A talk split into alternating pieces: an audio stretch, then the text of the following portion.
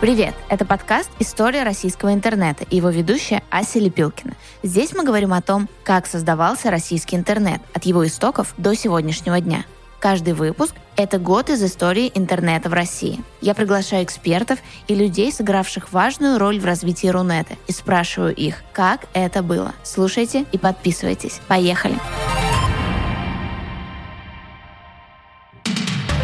Сегодня поговорим про 2005 год – в 2005 произошли события, важные для дальнейшего развития Рунета. Так был создан фонд «Финам. Информационные технологии», Рамблер вышел на IPO, а еще были запущены сайты Litres и freelance.ru. Хотела бы вам напомнить, что мы очень ждем ваши комментарии, оценки, лайки, репосты и очень благодарны вам за обратную связь. А еще у нас теперь есть телеграм-канал.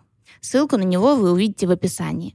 Там мы выкладываем новые выпуски, видео и фотозаписи, рассказываем о нашей команде и с радостью общаемся с вами. Кстати, не забывайте о нашей рубрике «Работа над ошибками». Если мы что-то упустили в предыдущих выпусках, забыли рассказать о чем-то важном, то обязательно напишите нам об этом, и в этой рубрике мы исправимся. И теперь можете писать нам также в телеграм-канал. Количество пользователей сети интернет в России в 2005 году увеличилась по сравнению с 2004 годом на 19% и составила 22 миллиона человек. Начнем с того, что в 2005 году логотип Яндекса впервые стал получать особые праздничные версии. Новая традиция была заложена логотипом от 1 января 2005 года с конфетти и надписью «С Новым годом!». 1 февраля был зарегистрирован фонд «Финам. Информационные технологии». Фонд совместно с холдингом Финам осуществлял инвестиции в интернет-компании, например, Бегун, Мамба, Банки.ру, Бука, Баду и другие. Управляющим фонда стал Алексей Басов, генеральный директор и сооснователь сервиса Spylog, о котором мы рассказывали в нашем выпуске про 2002 год, и сервиса Бегун. Алексей подробнее рассказал нам о своих проектах. Алексей, здравствуйте. Добрый день. Начнем тогда в хронологической последовательности с Бегуна. Расскажите, пожалуйста, как создавался Бегун, как пришла идея создать такой сервис? В начале 2000-х мы с э, моим партнером и товарищем хорошим Андреем Андреевым э, запустили Spylog. Это сервис, о котором я рассказывал. Он э, анализировал аудиторию интернет-сайтов, что люди делают на ваших сайтах. Это было полное открытие э, на тот момент, когда выяснилось, что можно измерять не только хиты, хосты, то есть э, компьютеры, браузеры, которые заходят на сайты, но и можно что-то понять э, о поведении человека, скрывающегося за этим браузером. Однако в какой-то момент мы осознали, что мы накопили такой огромный опыт э, понимания людей, потребляющих интернет, что это можно монетизировать не только через сервис аналитики, э, но и через, собственно, показ рекламы.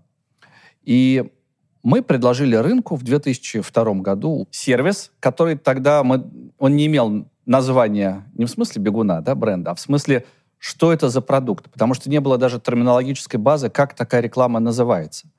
Э, мы стали первопроходцами в том, что сейчас называется таргетированная реклама. Этот термин я тоже э, нахально приписываю себе. И когда я запустил потом, много лет спустя, сервис Target в Mail.ru, я долго думал, что нам нужно придумать, как называть такого рода умную рекламу. Придумал, что вот она должна быть таргетированная. Вроде прижилось.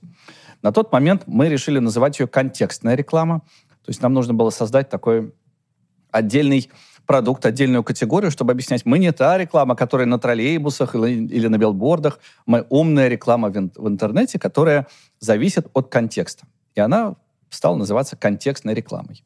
Наша была задача э, с Андреем и с другими ребятами, которые запускали э, «Бегун», попробовать придумать продукт, который позволял бы делать ценообразование, с одной стороны, эффективным для конкретного бизнеса, потому что бизнес, который ставит пластиковые окна, зарабатывает совсем не столько, сколько бизнес, не знаю, там, автосалон каких-нибудь премиальных э, автомобилей. И нам важно было сегментировать наше предложение таким образом, чтобы тот, у кого клиенты стоят дешево, мог платить немного, а тот, кто гоняется за дорогущими клиентами, не знаю, какие-нибудь там коттеджные поселки, которые торгуют домами по миллиону долларов, да, они могли рубиться и конкурировать с другими такими же поселками, платя много за своих клиентов. Это позволяло бы создать, с одной стороны, справедливую э, такое ценовое предложение. С другой стороны, выгрести рынок весь, от маленьких денег до больших. Поэтому мы предложили аукцион. Если сейчас аукцион является абсолютно ну, естественным таким подходом в ценообразовании рынка интернет-рекламы, тогда ну, просто такого подхода не существовало. Я помню, первые несколько лет нам говорили, слушайте, рекламодатели ничего не поймут. Им этот интернет бы объяснить, а вы хотите еще, чтобы каждый там, контакт рекламный, он стоил каких-то разных денег в зависимости от того, сколько рекламодатель назначил какую цену за контакт. Вторым мощным таким принципом э, был принцип э, оплаты за результат. Если раньше вы, как компания, приходила, чтобы на главной странице РБК или Апорта или Рамблера купить свой большой красивый баннер, вы просто платили либо фиксированную цену, либо в более прогрессивных моделях и более таких голодранских вы э, платили за тысячу показов. Таким образом, вы зависели только от качества креатива и, не знаю, погоды на улице. Если погода плохая и креатив хороший, ваш баннер показывал хорошую э, эффективность и конверсию. Если солнечно, тепло, никто в интернете не сидит, э, и креатив какой-нибудь так себе, да, то ваш баннер за ту же самую э, стоимость, он не работал. Э, мы позволили людям с разным доходом попадать в аудиторию пользователей, потенциально заинтересованных в их товарах и услугах, и платить ровно столько, сколько они готовы платить.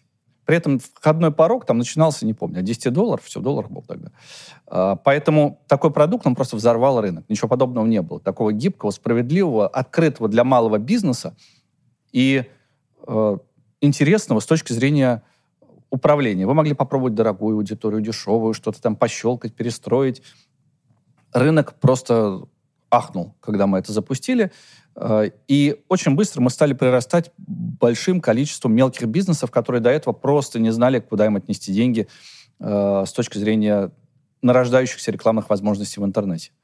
Вообще темпы жизни тогда были вот, э, ну, невероятные. Я, готовясь к интервью, посмотрел лог наших новостей. Каждый месяц происходило какое-то эпохальное событие, которое впервые, там все было впервые в истории рынка.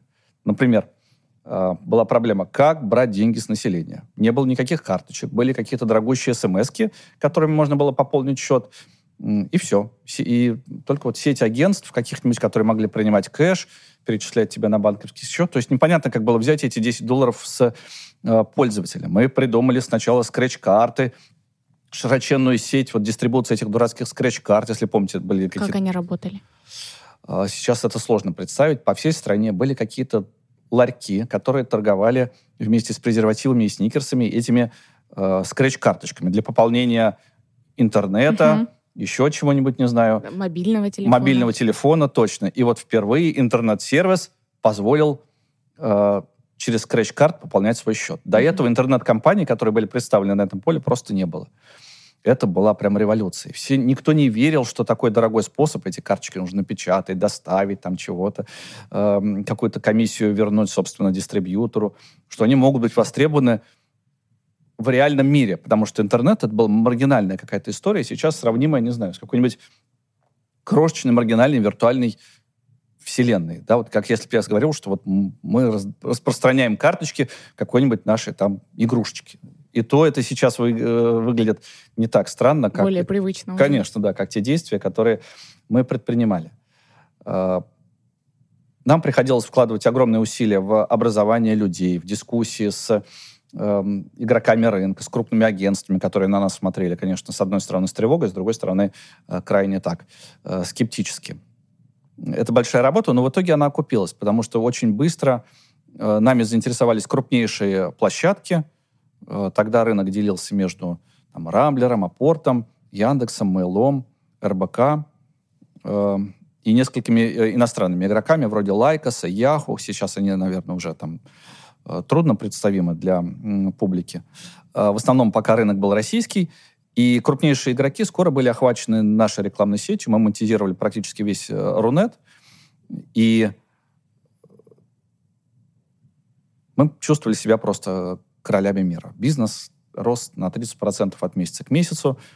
Э, каждый месяц мы ставили какие-то новые рекорды, э, в такую, вписывали свое имя и свои идеи в, в историю рынка. Э, и, и не испытывали, честно говоря, никакого, знаете, такого со стороны инвесторов, как сказать, одиночества, скажем так. У нас было очень много предложений, э, и в какой-то момент нас, э, мы разыграли некий аукцион между Гуглом и Яху, которые пришли практически одновременно. Они увидели рост российского рекламного рынка, по-моему, в 2005 году это было, но нужно проверить по Википедии, э, и стали нас покупать. Это была первая сделка крупного иностранного игрока с российским таким сервисом. с российским сервисом, интернет-сервисом. Э, сделка эта завершилась, к сожалению, ничем, потому что когда э, мы с Дуру уже объяснили, что эта сделка состоится, ведомости напечатали большую программную статью, что вот Google покупает бегун, впервые государство заинтересовалось, что же там происходит. Иностранные американские компании заходят на российские сервисы с огромным охватом, Данными. охватывающим практически угу. весь интернет, да. Собственно, тогда государство впервые на мой взгляд, стало понимать, что данные о пользователях — это ценность, которая нуждается в отдельном регулировании. И эта сделка, она удивительным образом попала в ФАС, и ФАС, э, Артемьев тогда его возглавлял, э, заблокировал данную сделку. Ну, мы не проиграли, потому что мы в итоге продались э, российскому игроку Профмедиа, который управлял Рамблером, передали этот, ну, там, эти доли в Рамблер, работали уже вместе с Рамблером с хорошей синергией. Google просто мы реселлили, то есть мы своих бизнес-целей добились. Однако жирные галочки, что я в 2005 году продал компанию Google, я поставить в своем резюме, таком виртуальном, к сожалению, не могу. Какая команда была в самом начале создания «Бегуна»? Вы с вашим партнером Андреем Андреем, а с технической стороны? Это маркетологи, программисты? Да не было таких слов еще маркетологов. А, конечно, это не, не были только я с Андреем, это была команда единомышленников, э, наверное, человек семь. Э, ну, знаете, я сейчас боюсь кого-то не назвать, поэтому лучше я не буду говорить фамилии. Э, надо понимать, что там не было какого-то единого такого лидера, гуру, который может сказать, что вот он, ну, кроме, возможно, Андрея, как такого главного генератора коммерческой экспертизы и такого инвестиционного видения. Он самый был зрелый э, среди нас э, с точки зрения ведения бизнеса. Э, это была прям команда единомышленников, я ее тогда всегда так и называл, и это правильно и честно по отношению ко всем участникам, потому что каждый отдавал всего себя этому делу. Мы сидели в ночи в каком-то в комнатке ну, существенно меньше, чем ваша студия, по ночам. Я помню, мы сидим, с Димой Кирнаценским, с которым потом мы много чего сделали в Mail.ru. Сейчас он э, возглавляет рекламную разработку в Сбербанке. И вдруг наблюдаем, что выходит э, мышка такая э, серенькая, садится на пол и смотрит на нас внимательными такими глазами.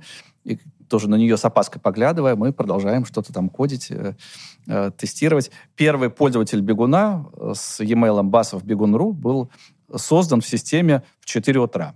Это вот мы решили потестировать, что же у нас получилось. Интенсивность работы была невероятная, условия аскетичные, невозможно сейчас представить такие. Но это были настолько, знаете, вдохновляющие, э, вдохновляющие годы, настоящее творчество и ощущение, что ты создаешь что-то новое. Это был не просто бизнес, это была полноценная самореализация, э, наверное, ближе к какой-то деятельности такой исследовательско-ученой, не только коммерческой. Хотя, конечно, деньги это был интересный драйвер, очень вдохновляющий нас, но не только. Мы творили э, такую историю развития российских технологий, историю рынка, в который еще никто не верит, но мы верили, что за интернетом будущее. Помните первых клиентов Бегуна? Да, конечно. Эти все клиенты, ну, ближайшие, наверное, можно э, вспомнить. Э, Ася Патрушева — это Travel.ru. Э, и все остальные сайты, которые сидели в том же самом коридоре. Мы ходили недалеко. По знакомству. Конечно, да. Никаких сообществ таких э, консолидированных на тот момент еще не было в начале 2000 года. Поэтому мы просто шли по коридорам э, здания, где мы все снимали. Это был такой, ну, тогда не было такого слова, но сейчас его можно назвать кластером. Просто это было дешевое какое-то дешевое здание с качественным интернетом, потому что там в свое время сидел Cityline, потом он оттуда уехал, а провода остались.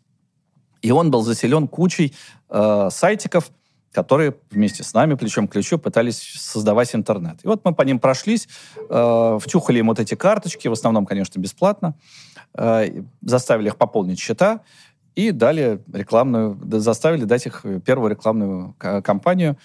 Э, и они нам были основным источником фидбэка. Э, не помню, насколько они были счастливы или нет э, э, на старте, но они все стали нашими партнерами, старейшими и заработали с нами немалые деньги по мере развития нашего бизнеса. Потому что стоимость рекламного контакта, которым мы торговали, она под давлением аукциона и под э, давлением роста популярности интернета как такового непрерывно росла. Если мы начинали с одного цента за клик, за переход, то э, в дальнейшем такого рода рекламный контакт, э, ну, вернее, рекламное действие, действие, да, это правильно так его называть, а, оно в разных сегментах могло достигать и десятков, и сотен э, долларов. Вот я хочу узнать, как рассчитывался бюджет компании по контекстной рекламе? Там была магия. Я всем рассказывал и в интервью, и вот на сайтах, и в нашей, ну, во всех наших маркетинговых коммуникациях, что вы платите столько, сколько считаете нужным. Сколько можете? Сколько хотите. Да, вы поставите по одному центу клик по своему объявлению. Mm-hmm. В дальнейшем к кликам добавились еще другие действия. Подписка на, ваш почто, на вашу почтовую рассылку, там, не знаю, положить что-нибудь в корзину, нажать на кнопку «Купить». Там, то есть мы могли билить любые действия, даже звонки. Э, были такие интеграции. И, ну, повторюсь, что сейчас это, ну, ну конечно, как же? Mm-hmm. Как может быть иначе, да? Но тогда связать интернет с телефоном каким-то волшебным образом э, можно купить звонок через интернет, это ну, просто был космос. А, и вы ставили за любое действие, например, один цент. Вам звонило два коллеги. Но по одному центу и вы получали лид горячего заинтересованного пользователя, который ищет именно ваши услуги. А, каким-то образом поискал, поинтересовался. Ведь интернет был он как телевизор, да, всем показывали памперс, ну, условно, да, какую-то странную, нерелевантную рекламу, которая не учитывала вообще ничего, даже пола, да девушкам рекламировались какие-нибудь там премиальные мужские тачки, мужикам рекламировалось, не знаю, там, памперсы. Э, и казалось, что никакого выхода нет. И вдруг человек там искал, не знаю, какую-нибудь э, специфическую вещь, тульский самовар 1820 года коллекционный, да, и ему выскакивала реклама именно тульских самоваров. И эта реклама была выше, чем, например, результаты поиска. То есть она получала больше переходов. Или какой-то сайт про ту, тульские самовары, вот он начинал показывать рекламу э, релевантную своему контексту или контексту интересов людей, которые его посещали. Э, поэтому за 2 цента вы покупали настоящих клиентов, которые у вас что-то брали. И если вам хотелось больше клиентов, вы просто поднимали цены. Если у вас э, в вашей э, сфере много конкурентов, между вами был аукцион, но в итоге каждый платил ровно столько, сколько хотел и считал нужным, и этой ценой регулировал только количество и поток клиентов, его интенсивность. Теперь немного поговорим о Мамбе.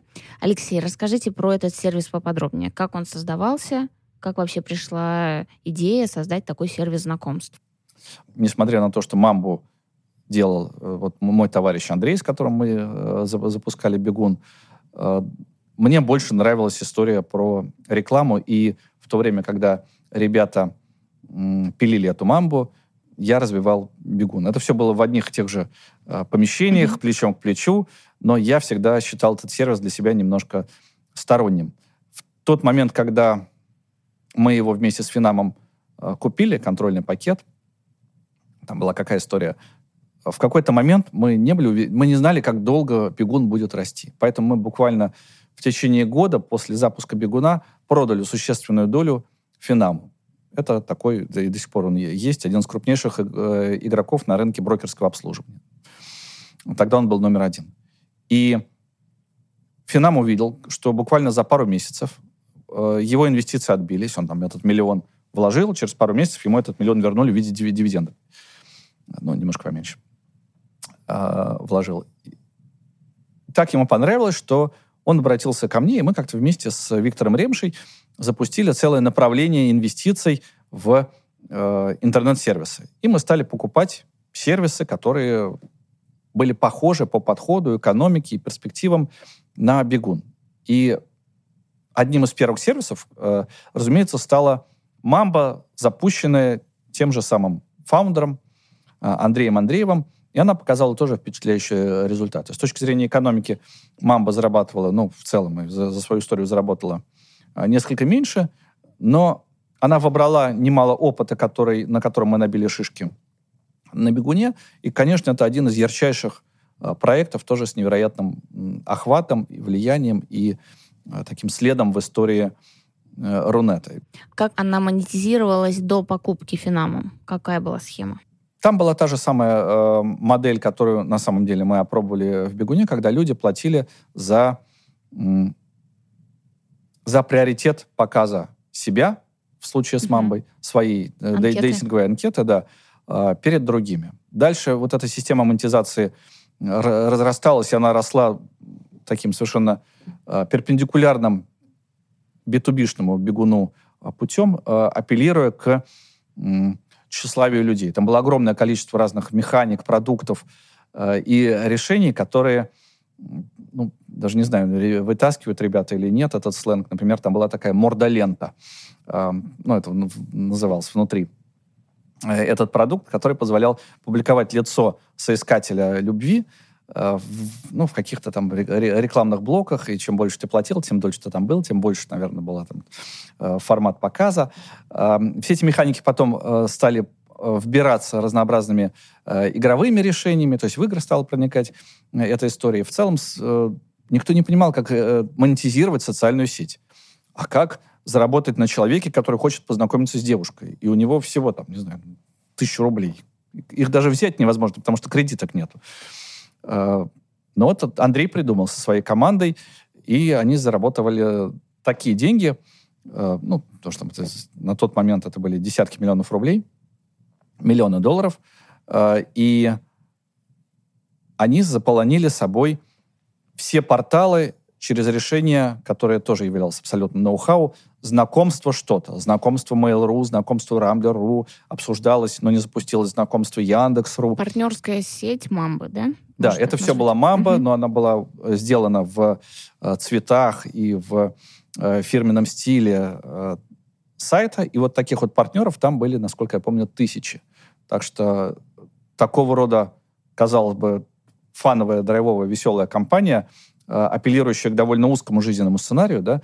Ну, наверное, одному из самых насущных, безусловно. для людей. Безусловно, да. Она стала одной из первых по-настоящему больших э, глобальных компаний. Тогда, когда слово единорог-то еще особенно не было. С единорогом ее, наверное, тогда э, и, и не называли. Э. И получается, в 2005 году образовывается Финам, который, как вы уже упомянули, интересуется важными и развивающимися активно проектами в интернете на тот момент? А, Финам существует э, давно, наверное, с конца 90-х. Фонд Финам. А, да, в 2005-м мы запустили, ну, на самом деле, даже раньше, но формально, как некий вот такой продукт, mm-hmm. упакованный в том числе для внешних инвесторов, мы запустили, э, думаю, в году 2005 это решение. Хотя э, де-факто, как коптивное направление интернет-инвестиций, оно существовало гораздо раньше. Какие вообще проекты интересовали? На что вы смотрели? Ну, на все похожее, честно говоря. На все, где мы можем сформировать энергию, все, что растет. Мы скупили большое количество компаний. Я это направление как бы продал, запустил э, и управлял. Ну, не знаю, мы купили какие-то гороскопы Астростар, потом удачно э, продали их. Э, купили компанию Ашманов и партнеры, потом менеджмент ее выкупил. Купили э, такие сервисы, которые управляли трафиком новостным, Market Git, СМИ-2, тогда они назывались не, немножко иначе, но они аккумулировали по похожим принципам э, форматы, связанные с новостным контентом. Всего... А, ну вот играми мы много занимались, потому что игры тогда э, начали расти довольно лихо. Вот мы купили Буку. Была, например, компания Алавар. Она делала игры э, ну, и мобильные, и такие казуальные. Они работали, если Бука это были тяжелые игры, такие умные, а Лоды, вот если помните, они издавали, да, такие, вот, как сейчас, наверное, вот класса А, а то Алавар э, специализировался на казуальных игрушках, наверное, ближе к мобильным, которые у нас живут в телефонах. Типа а, змейка? Ну, ну нет, это вы совсем как-то так, да, нет. Такие таймкиллеры. Это тоже была совершенно инновационная история. Тоже мы удачно его в итоге продали. Э, мы скупили всего в Финаме, наверное, компании 15-20. Э, большую, большую часть из них были ну, сверхуспешными по инвестиционным меркам, которые делали десятки иксов нам. И я помню, что Forbes пытался посчитать э, лучших инвесторов и как-то оценить их вложения и IRR, возврат инвестиционный. И он поставил наше направление на втором после Мильнера. Если Мильнер оперировал какими-то совсем бешеными деньгами и в итоге покупал там Facebook э, и крупнейшие такие мировые компании, э, с точки зрения доходности на втором месте оказался Финам, который по оценкам э, Форбса 30 миллионов долларов превратил в 600 или в 700 миллионов долларов за несколько лет. Поскольку мы, это частная история, я не раскрываю внутренней экономики, но вот такие оценки были внешние со стороны. Спасибо большое, Алексей. Спасибо за да. ваше время и за информацию. Спасибо большое, было очень интересно. В мае 2005 был запущен проект freelance.ru, сайт по поиску удаленной работы и сотрудников в России и СНГ. Этот сайт стал крупнейшей биржей фриланса. За первую неделю работы сайта наплыв пользователей оказался настолько сильным, что портал пришлось переработать.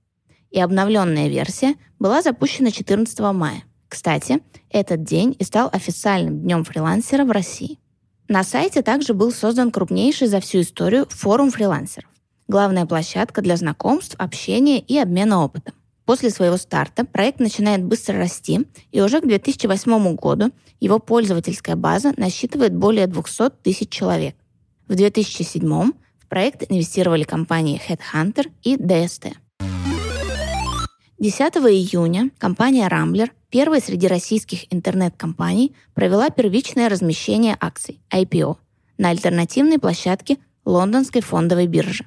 Компании удалось привлечь 40 миллионов долларов – а стоимость Рамблера в целом была оценена в 153,5 миллиона долларов. Привлеченные средства планировалось направить на развитие существующего бизнеса и приобретение ряда интернет-порталов, в частности, площадок для электронной коммерции. Кстати, в том же году Рамблер приобрел пакет акций компании «Бегун» с опционом на приобретение контрольного пакета. 16 октября был запущен сайт Литрес. Создатели сайта — разработчик формата FB2 Дмитрий Грибов и создатели первых цифровых библиотек Андрей Барановский и Алексей Кузьмин. У нас в гостях Дмитрий Грибов. Дмитрий, здравствуйте, спасибо большое, что пришли. Расскажите, пожалуйста, в одном из э, ваших интервью я нашла информацию, что когда запускался Литрес, никаких предпосылок к развитию рынка электронных книг в России еще не было. Эм, и даже на Западе еще не было рынка электронных книг. Как пришла в голову такая идея? Чем вдохновились? Ну, предпосылки-то были на самом деле. Не было рынка готового, не было игроков каких-то, не было денег на этом рынке. Ну, то есть физически ничего не было. Но для людей, которые с IT связаны, было понятно, что ну, что-то будет. И какие-то там ну, не экономические, не, не, не денежные какие-то проекты – а просто проекты вокруг чтения книг в электронном виде, они уже имели историю там десятилетий. То есть еще первые там в 70-е годы там какие-то книги Стругацких оцифровывались, и было ясно, что ну, это не может просто кануть в никуда, и на этом месте возникнет рынок. Поэтому, когда мы начинали, конечно, рынка как такового не было, но у, ну, у нас, по крайней мере, было ясное понимание, что ну, рынку тут быть без вариантов. Ну и мы как бы... То есть мы начали играть в эту игру еще до того, до 2005 -го. То есть мы же все пираты бывшие. И мы книги распространяли, ну, как могли.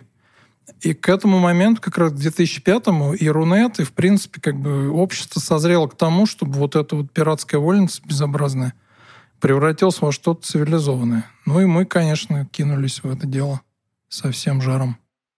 Вы начали с разработки формата FB2. Да, но э, как, это было не начало Литреса, это было начало вот этого движника вокруг книг.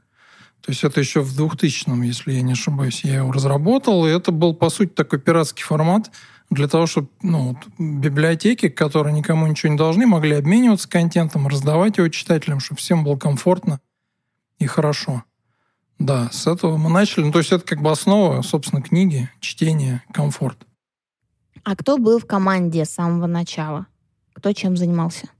Ну, я был технический специалист, у нас был руководитель Кузьмин, такой по, по части что-нибудь продать, просто гений вообще безумный. И был человек, который отвечал за контент, Андрей. Ну, как бы вот, по сути дела, мы наняли, я не помню, вначале у нас пять человек, по-моему, была команда. То есть два, два, я был, еще один разработчик, бухгалтер, вот за контент человек и руководитель. Все. И, то есть вот собралась такая команда единомышленников, уже существуют разработанные вами форматы FB2, и вы решаете создать сайт, платформу, на которой будут доступны электронные книги в формате FB2. Ну, было прикольно, если бы так все работало, но нет. К счастью, у нас... То есть, ну, наш основной ресурс это был не формат FB2, тем более он открытый, он как бы он был у всех в равной степени, как и у нас. У нас были уже пиратские библиотеки с известным трафиком. У нас были наработки. Мы знали, как с этим работать. Мы знали, как работать с аудиторией. Мы знали, как готовить книги. Ну, то есть мы это умели, любили. И самое главное, у нас была аудитория, у нас был трафик. И вот, по сути дела, трафик мы объединили своими техническими знаниями. И все легализовали. И то, что раньше как бы мы... Ну, там денег на самом деле не было. На старте это была такая мечта и инвестиция, стартап. То есть такой, когда еще слова стартап не было, у нас уже был стартап. То есть это была авантюра из авантюр. Ну, вот так. Хорошо. А как, как происходил процесс объяснения издателям э, то, что сейчас э, мы заходим на рынок с э, попыткой продажи электронных книг онлайн? Или сначала это бесплатно размещалось? Как все происходило? Как не, издатели поняли? Издатели бесплатно ничего не любят. Э, ну, вообще вначале тяжело шло. Угу. Часть издателей просто не то, что мы убедили, мы сказали, вот вам деньги. То есть у нас нашелся инвестор, к счастью, который дал нам достаточно денег, чтобы ну, нам не надо было некоторых людей убеждать, нам достаточно было им сказать, вы не верите или верите, вот у нас есть деньги, хотите? Хотим. Вот как бы нате вам деньги, вы нам даете права и как бы ни о чем не паритесь. Это одна история. Ну, таких было на самом деле немного, потому что и денег было немного, и, ну, и много и не отдашь за это, явно что не отобьется. Но тем не менее, то есть хороший контент мы получали в том числе так. Плюс часть издателей им было по приколу. Ну, то есть они же тоже не, не то, что они совсем прямо из леса такие вышли в лаптях. Они тоже, какие-то гаджеты у них были, они понимали, что... То есть тогда еще, конечно, ни айфонов, ничего не было, когда мы начинали, но уже были там, как они, на Windows CE, телефончики такие. Ну, то есть, в принципе, люди уже понимали, куда ветер дует, многие. И они также хорошо понимали, что сейчас денег не будет, но, ну, как бы, во-первых, что не поиграться, а во-вторых, потом, когда будут деньги, ты уже вроде будешь в теме. И они как бы тоже подключались. Но этот процесс был тяжелый, да, не, потому что некоторые были реально в лаптях. То есть к ним приходишь такие электронные, что нет, вообще не, не интересно. Вы какие-то ненормальные, нет, мы будем без вас. То есть у нас в начале каталог был довольно скромный из-за этого. Но крупные издательства, надо отдать им должное, крупные издательства довольно быстро поняли, что эта тема такая хлебная. То есть они также хорошо поняли, что хлеб на этой теме будет потом, но они э, в эту игру играли достаточно охотно с самого начала. Во-первых, все-таки они стали таким крупным неспроста, и они как бы соображают и нос по ветру держат. Mm-hmm. И они как бы поняли. Во-вторых, конечно, для них это было ну, не обременительно, да, там лишний туда-сюда миллиончик, ну и ладно. Тоже от этого. Но я больше списываю на то, что они все-таки более такие продвинутые. Ну, они от этого такие большие, возможно. И, ну, то есть, в общем, они, они на это смотрели более трезво и более дальновидно. То есть вам передавались авторские права на ту или иную книгу от издательства. А была прямая работа с авторами? Ну, вначале мы работали, там был какой-то список прям фиксированный, там, я не помню, Лукьяненко, там еще кто-то. Ну, то есть топовые авторы, как раз которым мы некоторым давали аванс за контент, некоторые просто, по-моему, Лукьяненко просто, он тоже энтузиаст электронного чтения.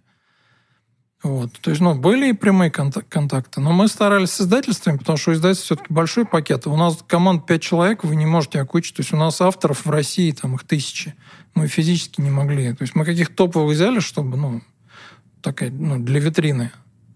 А в принципе мы в основном работали через издательство, чтобы избавиться от рутины. Какие технические сложности были при запуске сайта, при разработке его? Да технических никаких не было. У нас, поскольку мы уже все из пиратства вышли, то есть у нас, по сути дела, Там 80% того, что надо было для магазина, уже было. Ну и мы переточили. То есть, по сути, там из пиратской библиотеки Fiction Book, которая у меня была, собственно, Литрис был сделан. Добавили туда оплату, добавили туда пользовательское соглашение, то все, и опа. Вот мы, ну, то есть технически это не была какая-то сложная задача, особенно на начальном этапе, когда там три человека ходило. А как оплата была добавлена вот в 2005-м? Как происходила оплата онлайн? Э, в 2005-м оплата онлайн первое, что мы добавили, это были WebMoney, как сейчас mm-hmm. помню. Это был единственный сервис, который интегрировался, ну так, играючи прям. Потом у нас была оплата через СМС. Сейчас уже никто не вспомнит такую веселую вещь. С комиссией там 30%, что ли, 50% даже по некоторым операторам. Что еще было? Ну, то есть карточки мы добавили вообще ни разу, не сразу. Это прям, по-моему, через год, что ли? Да, вот мне было интересно просто, как в 2005-м оплачивали онлайн. Или были у нас карточки. Ну, в общем, в общем, оплата, то есть то, та прозрачность и легкость, с которой мы можем платить в интернете сейчас, в 2005-м, конечно, это была недостижимая мечта. То есть все было тяжело, все было сложно, все было дорого. Там, ну, единственный удобный способ оплаты это был СМС, при котором комиссия составляла там, 50%. И несмотря на это, у нас там чуть ли не 30% э, выручки первое время было через СМС.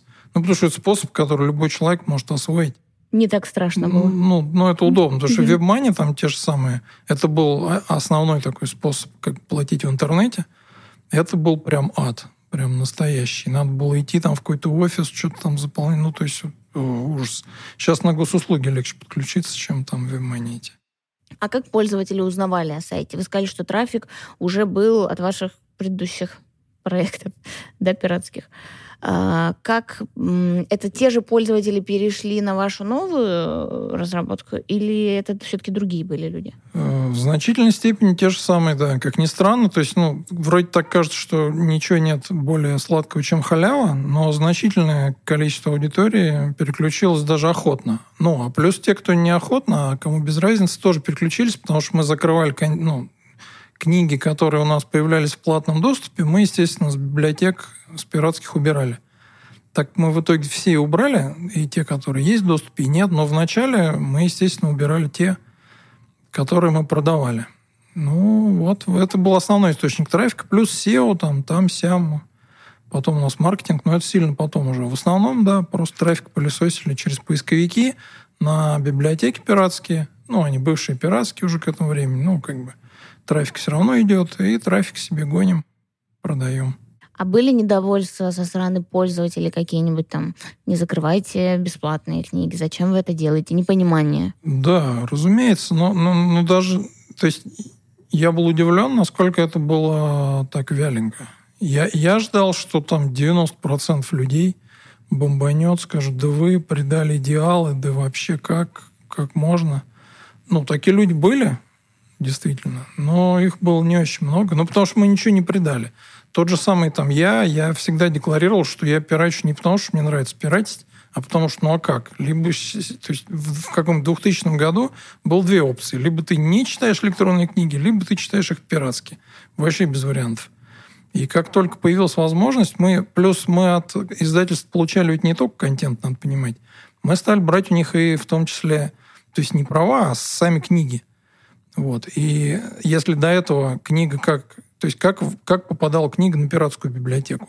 Ты берешь, покупаешь в магазине бумажную книгу, запихиваешь ее в сканер, можно еще разрезать и корешок срезать, в сканер засовываешь, он ее всю сканирует, потом она распознается через FineReader, потом там правка какая-то. Это, естественно, порождает кучу ошибок, косяков. Ну, то есть качество контента себе так. А когда мы стали получать контент от издательств, качество контента, конечно, выросло. Вот, это в том числе читателям это тоже понравилось. Ну, то есть они понимают, что ты не можешь, ну, большая часть людей понимает, окей, некоторые так и не поняли. Некоторые до сих пор не поняли. Хорошо, а вот технически интересно, как это происходило? Издательство, вы сказали, вам передавалось сначала в PDF, потом они исправились и стали в каком-то более удобном формате отдавать? Ну нет, они не исправились, если вкратце. Ну, то есть они до сих пор отдают как попало, но часть издательств, часть книг отдают там в дизайне, ну то есть в каком-то виде, из которого, э, ну да, в, в чем-то, из чего можно извлекать нормальный текст.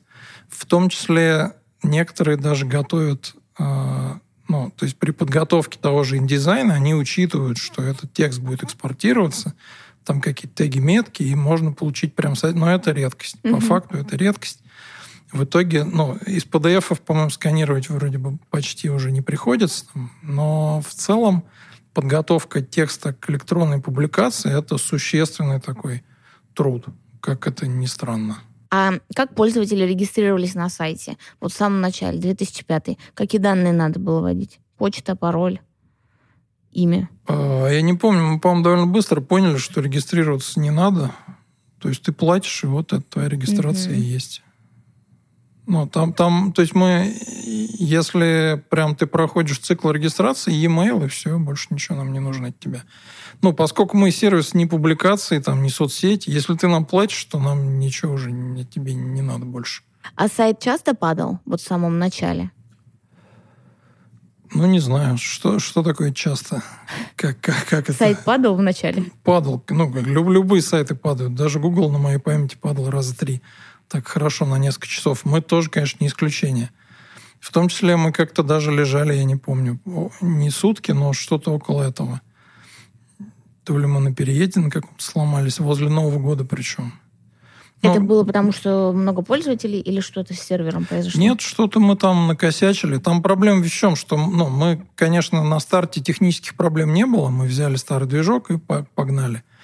Но у нас рост трафика был первые годы там больше 100% ежегодно, потом по 50%. Соответственно, если у вас в два раза больше каждый год, помножьте это на 15, и вы поймете, что через три года ваш старый как бы, движок уже, скорее всего, просто не будет работать. И вот эта постепенная последовательная миграция с, ну, сопровождающий рост, она, конечно, вызывала какие-то косяки. Ну, вот. ну, то есть технически в чем проблема с этим ростом, что вы не можете взять все переписать, вы дописываете, дописываете, дописываете. Постоянно по ходу увеличение количества пользователей, да? Да, ну и помимо вам, если бы только это, еще бы ладно. Но надо же функционал наращивать, угу. новые методы оплаты, новый формат туда-сюда.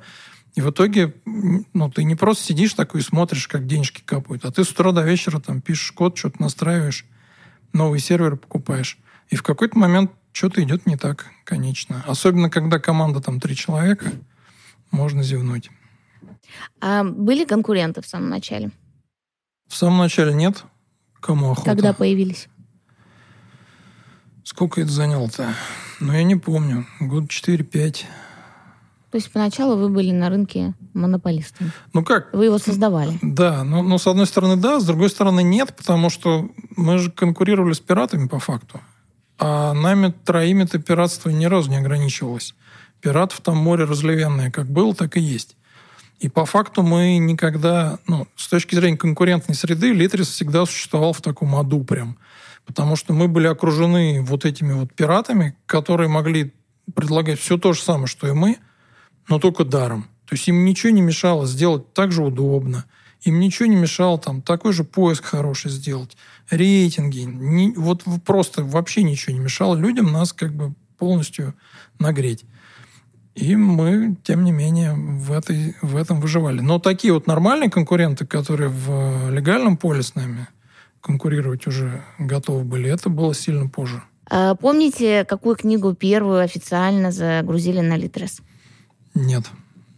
А на что мы права первые получили, то и выложили. Возможно, это был Лукьяненко, возможно. Ну, даже не потому, что с ним договор был, а просто, в принципе, устно было понятно, что он не против.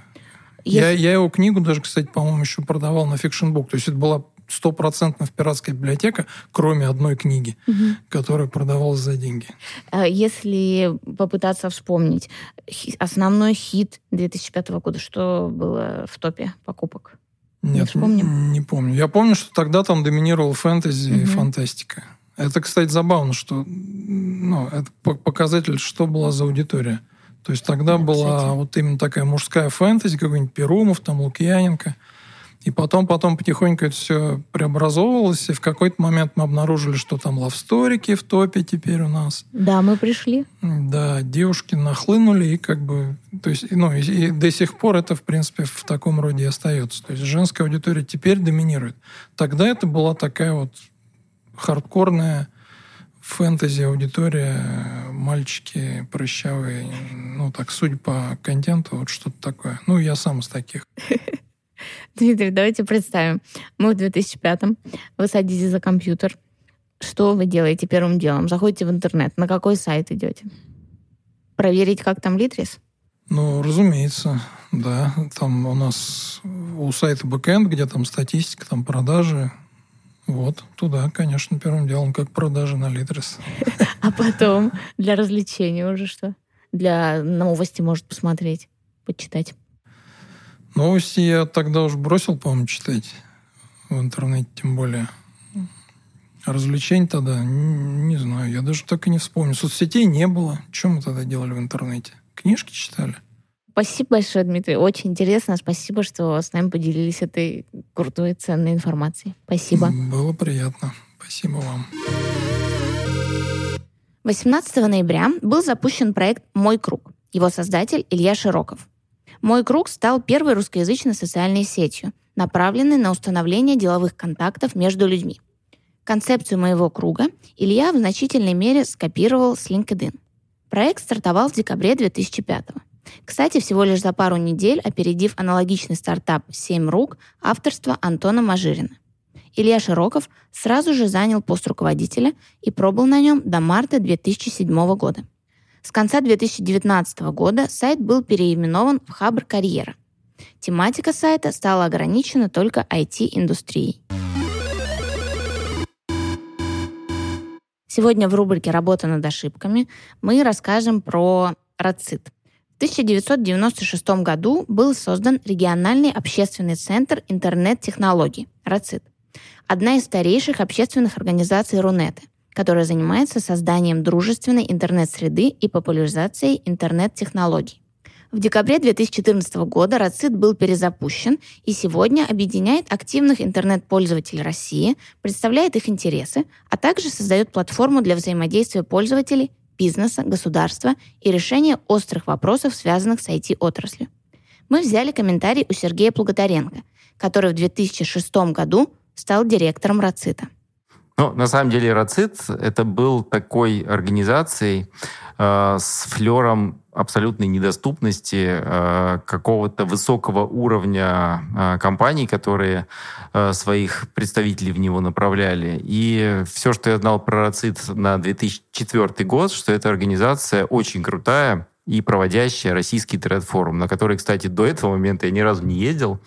А, знал только, что он проходит а, в начале года в Подмосковье где-то, и там собираются вся, все самые крутые интернетчики. И каково же было мое удивление, когда на первой премии Рунета в 2004 году мы предложили руководителю РАЦИТ на тот момент Джан Джанович Хан Магомедов выйти на сцену, чтобы вручить статуэтку в одной из номинаций. А, Джан вышел на сцену, соответственно, вручил статуэтку, потом спустился и подошел ко мне и сказал, ты тут главный? Я сказал, ну, вот организатор, да, как бы он говорит, Вообще очень круто все, и я хочу с вами начать работать. Я говорю, ну давай, те, как? Он говорит, давай встретимся и обсудим. И примерно за один месяц он сделал предложение, чтобы наша команда стала командой Рацита. Фактически, да, можно так кратко это назвать. Там был сложный процесс перевыборов, проведения общего собрания. А, но в любом случае а, Джан это сделал, понимая в тот момент уже, наверное, что он болеет, он был неизлечимо болен. К сожалению, его не стало через два года, но но в любом случае, мне кажется, что он для себя сделал такой выбор, что нужно организацию отдать в правильные руки, а, потому что молодая команда, которую он увидел на премии Рунета, которая готова делать такие проекты, немножко с таким пиаровским окрасом, а, но тем не менее а, вырастет, посчитал Джан, и действительно он очень много вложил в нас знаний, навыков, умений, два года посвятил просто бесконечному обучению меня и команде, как нужно работать, как нужно проводить российский тред-форум и все, что вокруг него. И фактически мы, ну, я считаю, так вот за два года очень сильно потянули свои скиллы все и укрупнили российский тред-форум. А, и это был единственный на тот момент проект Рацита, А Рацит вообще была организацией, которая представляла интересы просто интернет-пользователей. Как раз-таки благодаря работе в Рациту мы создали РАЭК, да, потому что те э, компании, которые приходили и говорили, хотим плотнее сотрудничать с Рацитом, мы вынуждены были им отвечать, невозможно, Рацит — это для физических лиц. И тогда как раз-таки родилась идея создания РАЭКа. Это уже как еще один такой субпроект э, Рацита. Тогда же родилась сеть Runet ID, которая изначально называлась ROTS ID, да, то есть это был рацитовский ID, да. Вот, вот грубо говоря, Рацит породил очень много интересных явлений, интересных проектов, которые потом стали жить своей собственной жизнью, идти своим собственным треком. Но единственный проект, который Рацит не придумывал, который мы привнесли, наоборот, в Рацит, это была премия Рунета на тот момент. Э, это было очень интересное время, очень э, крутой такой прыжок прямо в самую в самое пекло такой IT-отрасли, в эту самую поляну интернетовскую, когда нужно было быстро привыкать к тому, что ты отвечаешь не только там за свою компанию, да, которая сайты создает, а за то, каким образом выглядит весь Рунет э, в разных глазах. В глазах пользователей, с одной стороны, государства с другой, международных партнеров с третьей. А, ну и, в общем, Рацит был такой, наверное, мощнейшей закалкой, после которой уже ничего не было страшно. Прием, прием, это рубрика «Фан-факт». Сегодня у нас всего лишь один фан-факт, но он настолько важный, что вы сейчас просто закачаетесь. Итак, устраивайтесь поудобнее. В феврале 2005 года появился YouTube. В России он появится в 2007. Основанный тремя программистами, как многие думают, что тогда он стал первым в своем роде видеохостингом, сайтом да, для размещения и просмотра видеороликов. Если вы слушали наш выпуск, посвященный 2004 году, то вы наверняка знали, что на самом деле первым... Это такой вариант есть, который рассматривается, что первым видеохостингом на самом деле был Rambler Vision. Вот, у нас про это подробно там рассказано в выпуске. Так вот, есть две версии происхождения сервиса. По одной, Чад Херли и Стив Чен никак не могли передать своему общему другу Джавиду Кариму видео с вечеринки дома у Стива и решили создать сеть для передачи видео. Ну, понимаете, да? То есть, типа, нужно было куда-то загрузить, некуда чтобы было отправить ссылку. Да, да, некуда было загружать, чтобы эту ссылку отправить. Не было то Яндекс Диска или тем более Ютуба. Вот. Вот поэтому он и появился, собственно.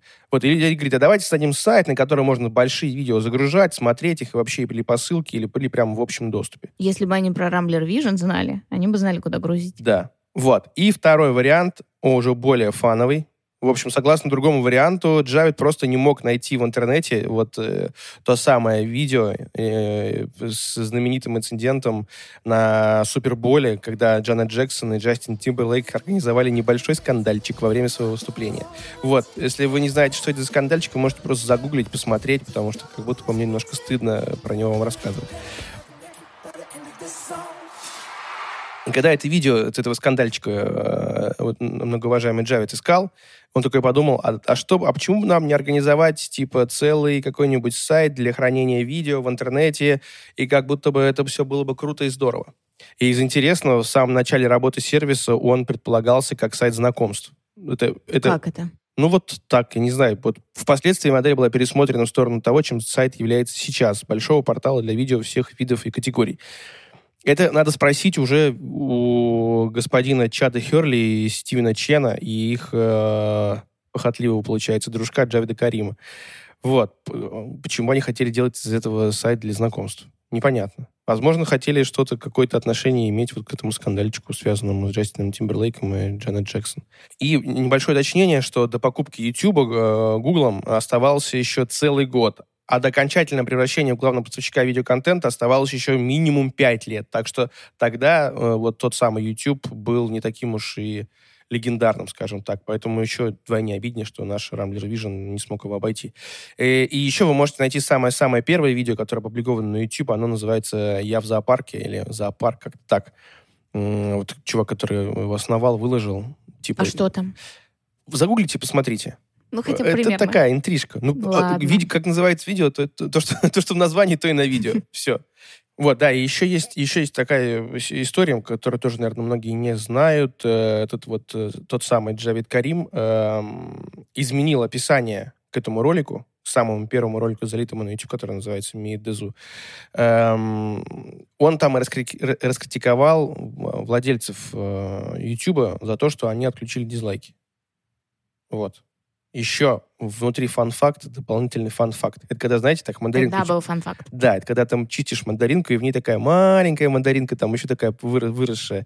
Вот, вот вы сейчас попались, вам, у вас такая мандаринка.